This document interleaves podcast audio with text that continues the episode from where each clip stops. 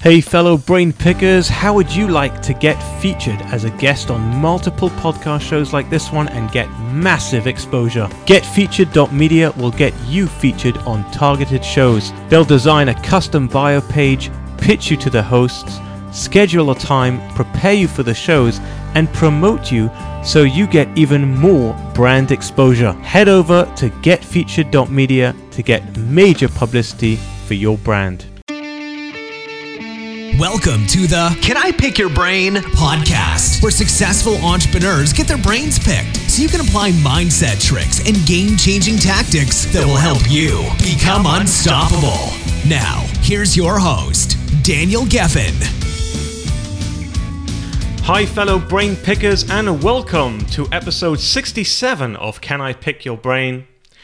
There was once a boy who grew up in a wealthy home, but tragedy struck and he watched his father lose his business. He was so affected by it that deep down inside he decided that he would make it his mission in life to help people never experience such a thing.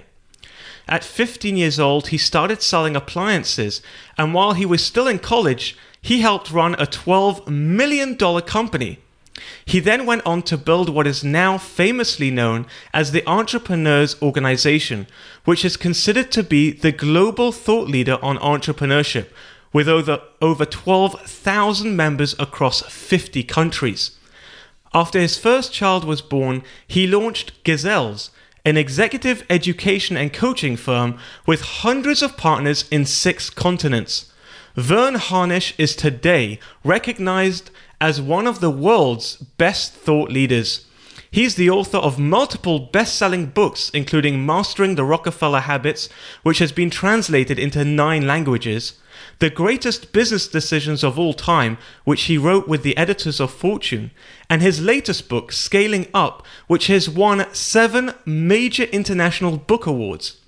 He is also a world class keynote speaker and commands a $50,000 speaking fee. In a world filled with startups, Verne focuses on scale ups.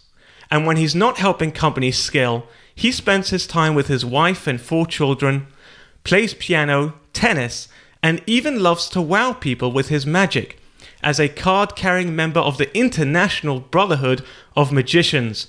It is my absolute pleasure and honor to bring to you the man known as the growth guy, Verne Harnish. Verne, welcome to the show and thanks for letting me pick your brain. Daniel, glad, great to be on the show. Thank you. So we had some technical issues just before, so I'm glad we, we got through that, and, uh, now here we are. For now, sure. I love piano and tennis, so we have something in common. Although you would probably kick my butt at both of those. So. Uh, no, I am rusty at both of them. In fact, I made kind of a focus last year to get back on the piano, and this year back playing tennis. In fact, hmm. just finished up playing tennis a couple hours. Nice, nice. Did you win? I did. Yeah, we, we had a we had a good set of matches. Very cool. So I guess I, mean there's a lot of things that I kind of want to go through because you have one one amazing story and and you're a huge inspiration to a lot of people. Um, so the first the first question I guess I really have for you, which I think a lot of my listeners would would want to ask you, is why do most companies fail and only a few succeed? Um, you know, the main thing is is because the entrepreneur can't let go, Daniel. Uh, they know that they're good at what they do, and all they have to do is get burnt by one bad hire, that first employee that they bring in, and they decide, you know what, I don't want to go there again. 76% of the companies in the United States don't have a single additional employee besides the entrepreneur. Wow. And so it's really this process of kind of getting your ego out of the way and finding people who are as good or better than you are at very particular tasks inside the business and having to go from just being the entrepreneur to really uh, a leader and a CEO. And that transition is hard. Mm. So how, how do people make the transition from entrepreneur to, I guess, chief executive of a company? Because that's I think that's a that's a big question. Well, that's why I wrote the book. I back in '92 launched this executive program for EO, mm-hmm. uh, held at the campus of MIT called the Birthing of Giants, and that was the whole idea. How do we bring in uh, these entrepreneurs and give them the leadership and management skills and tools mm. that will be helpful? Because look, I don't. None of them went to school uh, to learn how to do this, and I sure didn't learn it in my MBA. Right. And so we created this curriculum specifically for this cohort and that's what became then the book in 2002, Mastering the Rockefeller Habits. Wow. Uh, and, I, and I've been trying to get, I need to get a, a, hold of that book actually. I live in Israel, so it's a bit harder to get Amazon to ship it over here, but I definitely need to get hold of, uh, of that book. Um, and you mentioned in your book that it's often success that kills great companies. In other words, companies can scale too quickly and they fail as a result. How can companies scale the right way? Well, the key is you've got to grow the people and the skill base as fast as you're scaling. And that's what happens. You outscale the talent, including yourself inside the organization. And as Andy Grove said, more companies die from indigestion than starvation. uh, but that's a good problem that only a rare few have. Generally, there's deeper problems that are keeping you from being able to get over that million dollar mark, which is required to become a member of EO, and then the 10 million and ultimately the 100 and billion dollar mark. Mm. And another thing you, you also mentioned uh, is you quoted in your book Bobby Fischer, the great chess champion, saying, Winning in this game is all a matter of understanding how to capitalize on the strengths of each piece and timing their moves just right. Now, right now in 2017, what would you say are the right pieces, and how should we be timing our moves? Well, it's a couple of things there. Um, part of that reference was uh, Marcus Buckingham idea that one of the things an entrepreneur's got to do early, Daniel, is, is move from playing checkers to playing chess. Mm-hmm. You know, we have a tendency to hire a lot of people like ourselves. It's part of the problem with with interview bias.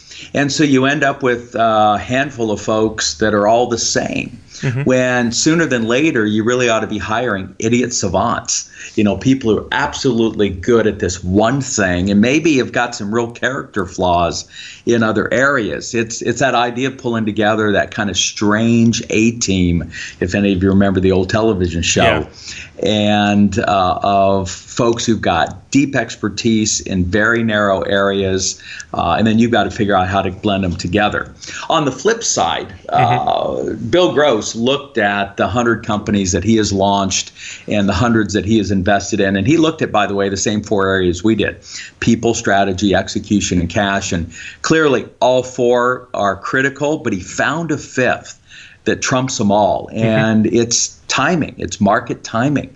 You know, the market, Daniel, can make you look brilliant. Hmm. Even if you're dumb, and it can make you look stupid, even if you're brilliant. Yeah. Uh, so right now, if you're in fintech, what's hot this year is artificial intelligence and anything that's involved with that. In fact, if your company's not thinking about your industry plus AI, you're going to get replaced by some 22 year old in Silicon Valley who is. Mm. And so there are just certain, you know, Bill had a Bill Gross had a company that was YouTube. It was just too early, and YouTube hit the wave right.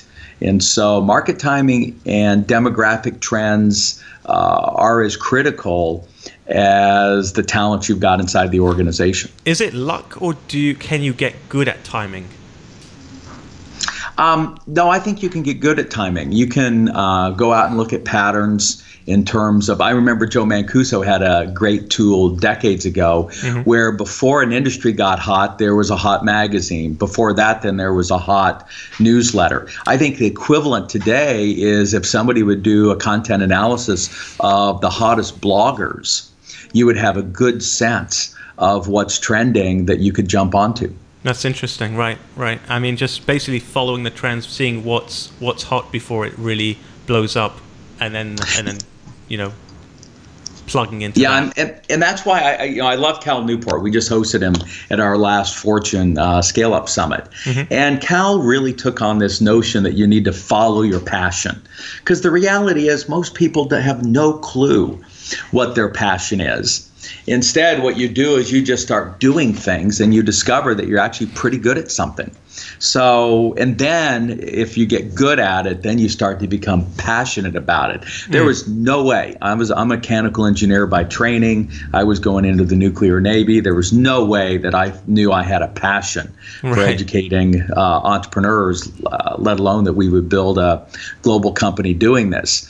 But as Ron Ronstadt said in the corridor principle, you just start heading down the the corridor and see what doors open up. And what's useful is go down some corridors that are rich. Uh, and vibrant, and that's where you want to pay attention to the trends. Hmm. You mentioned passion, and actually in your book, you also talk about how in business and in life, the journey, not the destination, is the reward. And there are many people, I think, listening to this that are so focused on reaching their goals that they don't enjoy the day to day grind and even the accomplishments. So, you know, what would you advise people listening who are so focused on their goals and they're not enjoying the day to day building of the, of the business? Well, that's that was the primary reason I wrote these books. You know, there was uh, an old saying that I think still true: an entrepreneur is somebody who'd rather work 16 hours for themselves than eight hours for someone else. Right. But at some point, that quits becoming a joke and you're putting these massive amount of hours and not making any progress and it can become frustrating mm. in many cases better off if you go out and just get a get a job you'd make a lot more money Right. And so we built some tools like the daily huddle that allow you in 10 minutes to get done what would take an hour and a half of other efforts so that you can dramatically reduce the time it takes for you to be effective. Mm-hmm. And once you can get on that other side of the productivity curve, then you can begin to feel some gains and then you get excitement and now you're getting some sleep and enjoying yourself. And that's really what we mean as much about enjoying the ride because it's it's always tough to scale anything. You know, there's 11,000 startups an hour in wow. the world. We're not we're not hurting for startups. Mm-hmm. The challenge is scaling up. And uh, if you don't know how to do it with the right tools, it, it can crush you. Mm. And the thing is, is that because well, first of all, can we get more into the daily huddle? Because I think that would help a lot of our listeners, practically speaking. What what is the daily huddle, and, and how can they uh, implement it in their day? Yeah, well, you know, anytime you've got two people or more, mm-hmm. uh, the number one challenge is communication. Ask anyone who's married. yeah. And what's critical is that you establish a communication rhythm. Uh, it's kind of like the heartbeat or drumbeat of the organization. And it starts with this 10 minute to 15 minute daily huddle. By the way, there's not a company in Silicon Valley writing code uh, that's not in some kind of a daily huddle. It's at the heart of mm. both the agile and scrum methodologies. Mm-hmm. And as effective as they are in that part of the business, they're equally effective every place else. And the idea is, is just to take a few minutes um, and and stand up if you're there together and just quickly go around the room. We have three agenda items. You know, what's up over the next 24 hours so we mm-hmm. can get kind of a sense of the flow. And I want to hear specific names and and proposal amounts and people that you're going to be calling on so I can pick up the, a good gut feel for what's happening in the business. Then we share what any daily numbers that we've got. We're updating our uh, signups for our CEO boot camp to our summits so I can get a good feel and flow looking at our daily cash balance mm-hmm. for instance so I can get a good flow feel for the flow of the business. And then the most important agenda item is the last one, which is all right. Where are you stuck? What's in your way? Where's the constraint? What's what's the rock in your shoe that's keeping you from being or going to keep you from being effective over the next 24 hours? Mm-hmm. And what's critical is that you just verbalize it. You know, we're a we've been around on the planet for a couple hundred thousand years. We've had the spoken word for half of that time. We've only had the written word for about 5,000 and Excel spreadsheets for 30. You know, so we're, we're much better uh, designed to adapt and survive through telling stories mm-hmm. than we are staring at Excel spreadsheets. And we actually know how the brain works. You know, you can sit around when you've got this really gut wrenching challenge opportunity that's keeping you awake at night, it's turning your stomach. Mm-hmm. And we can watch the brainwave scans. The more you sit and think about it, um, the more it just tightens up your gut uh, and has you stuck in your amygdala, that fight, flight, flight or fear mm-hmm. response center of your brain. But the moment, Daniel, you speak it, um, it's amazing. The amygdala shuts down, and your prefrontal lobes light up like a Christmas tree. you know, we're a being that needs to talk out our challenges, and that is really the magic of EO. We're all in forums. It's a very confidential group of eight to 10 where you feel safe to verbalize the things that you might not even be able to feel free to share with a spouse or any of your executives. And it's the process of verbalizing it, putting those vibrations out into the world. And they've studied at MIT. We don't quite understand the mechanism, but if we can pick up you know, faint sounds at the edges of our universe from the Viking, uh, uh, you know, explorers, mm-hmm. we can absolutely pick up the vibrations from somebody verbalizing what their challenge is. And so that's the power of the daily huddle. We're going back to storytelling and we're back to hearing, one of the most powerful senses that we've got. Hmm. And I can pick up the patterns and trends of what's happening in my business in a few minutes that I won't in months of reading emails or staring at Excel spreadsheets. So that's that's critical to our, our methodology. Very interesting. And going back to what you were saying about scaling up, because a lot of entrepreneurs are one man bands, and you said that, you know, how many was it 70% of, of businesses don't have one employee? Is that the, yeah, 70, yeah, 76 70, in 70, the United States. 76. Here's the thing is catch 22 because I remember when I first started my first business and I remember hiring my first employee it was really difficult because a number of reasons. I think the biggest problem was was cash flow. Like I didn't have enough money to hire the first person, but then I couldn't scale the business without hiring the first person. So you're stuck in that catch 22. So for those listening that are one man bands and they, they want to hire, but they just don't have the cash flow for it, what do they do? Yeah, I know. There is the conundrum and why most get stuck. Uh, part of it is they've got a bad uh, business model. Uh, for instance, I was running my company on a 42% gross margin and got myself in a cash flow uh, bind as I was scaling up. And right. I had to get serious about saying, look, I'm not going to move this company forward if I'm not having at least, if I don't have at least a 55% gross margin. And that 13 points to the bottom line makes all the difference in whether you can hire that next person hmm. you need or not. Uh, and and you can start out part time. Uh, you know, usually the first person you hire, I did, mm-hmm. was a bookkeeper, somebody just to keep track of that first half million in revenue I generated, and it was a neighbor of mine across the street. But right. it's important, even with that first hire, that they pass three tests. You know, one that they kind of get your culture, your environment. And her husband was a leading entrepreneur in the community. So I knew that Claudia got me because she understood and, and lived and worked with her husband. Number two, they shouldn't need managed. You know, I would just send stuff over to her. I didn't need to supervise her. Uh, things just got done. And then number three, uh, do they wow you? And and even back then, Claudia would say, "Hey, I don't want to interrupt you, Verne. I know you're busy, but." Hey, I'm seeing some interesting things with the numbers I might point out. Hmm. It's like, wow, that's something I wouldn't have seen uh, or here's a tax thing you can take advantage of, or whatever the case might be. And and so that first hire uh, is important, and uh, we talk about that in the book about the importance of getting you know a lot of resumes. My actually very first hire in college I had this kind of clever ad, and I end up with 120 applicants. Whoa. And and the woman I hired took a significant pay cut. She mm. was a top executive assistant at the um, telecom company in the region, and she just wanted to get back on campus. And there was no way I could have scaled up ACE and then what became YEO mm-hmm. without D. That's so interesting.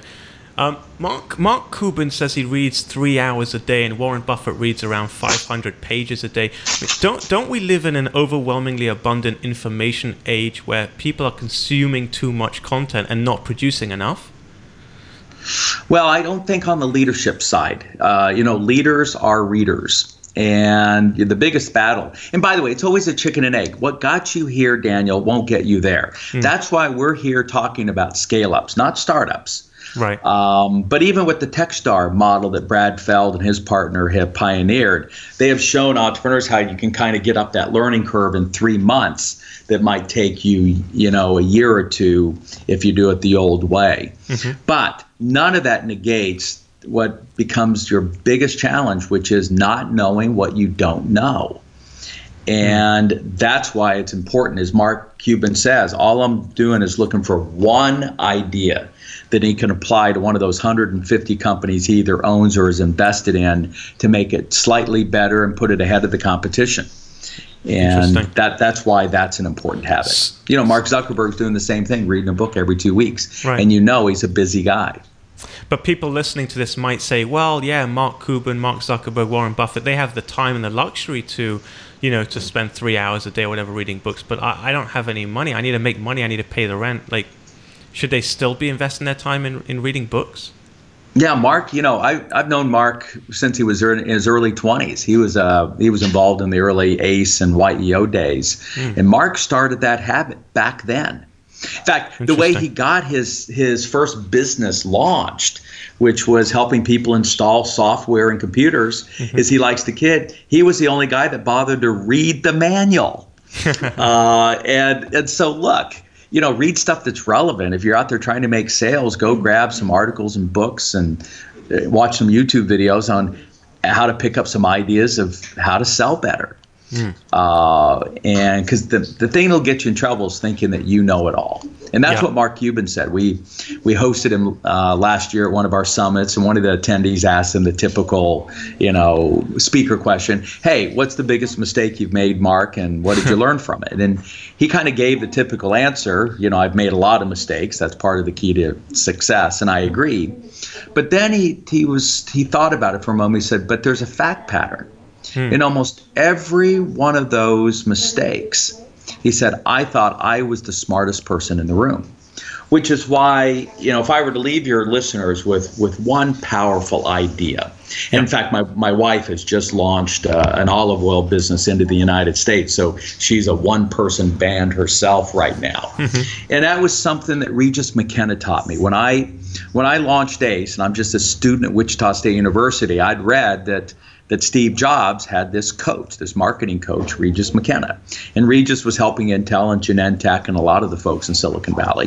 And so I cold called him. And I had a good elevator pitch. You know, I wanted to build the world's largest entrepreneurship organization, and that got his attention. You know, if you if you think big, you will attract uh, bigger resources. And he took me on as a client. He still kids with me. I was his only free client he'd ever had. but he said, Look, I'm going to teach you what I taught Steve. And that was very wow. simply that whatever you're facing, it's always a who question that you need to ask. Not a what, not a where, not a how. Um, so my wife will ask me a question Hey, what do you think we ought to, you know, sh- how should I write this on the olive oil label? And I'm mm-hmm. like, go look at a hundred other of the best labels and go talk to the woman that you know that knows everything about the olive oil business. Mm-hmm. Um, and and what Regis taught Steve, and I did the same thing. He took me through it. Is you take a piece of paper out, and you write down the names of the smartest people that you think you know that has probably been where you're about to go. Hmm. Uh, we were picking a new CRM system. You know, something really like mundane, but you've got to do it inside your company. And our tech guys came back for like 24 different options. And if you're doing it on your own, you're going to find just as many. And they're all looking to me for the answer. And I'm like, you know, the, your goal is to be the stupidest person in the room, not the smartest. Right. And I'm like, all right, I swear I heard Regis screaming in my head, Daniel, it's always a hoop. Get your piece of paper out. Write down who you know that would have would know more about this. And I thought immediately, I know Geoffrey Moore, and I know uh, Jim Cecil, the nurture marketing guy, and I emailed them my Excel spreadsheets and said, guys, help me. You know, mm. I, you know, you know my business. We need to upgrade our CRM system. Which one of these 24 should we choose? And I lucked out. Wow. Both of them independently emailed me back and suggested the same one. Oh.